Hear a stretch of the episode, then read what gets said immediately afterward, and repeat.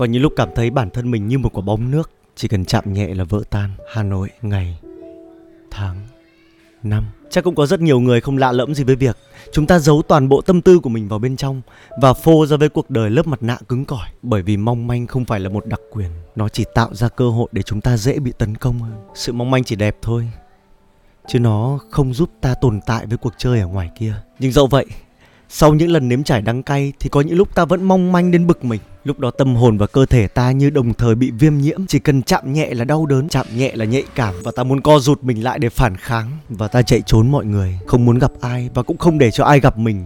Để tránh chúng ta có thể vỡ òa mà không thể kiềm chế được. Ta đóng kín mình lại trong một thế giới riêng. Tuy cô độc, nhưng an toàn.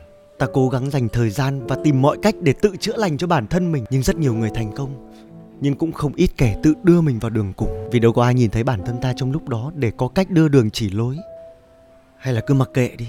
Cứ để cho quả bóng nước ấy vỡ ra. Hãy để cho những điều khiến cho bản thân ta hàng ngày đau đớn được thoát ra ngoài, được phá vỡ cái vỏ bọc mong manh ấy. Ít nhất lúc đấy thì ta không còn sợ một điều gì nữa.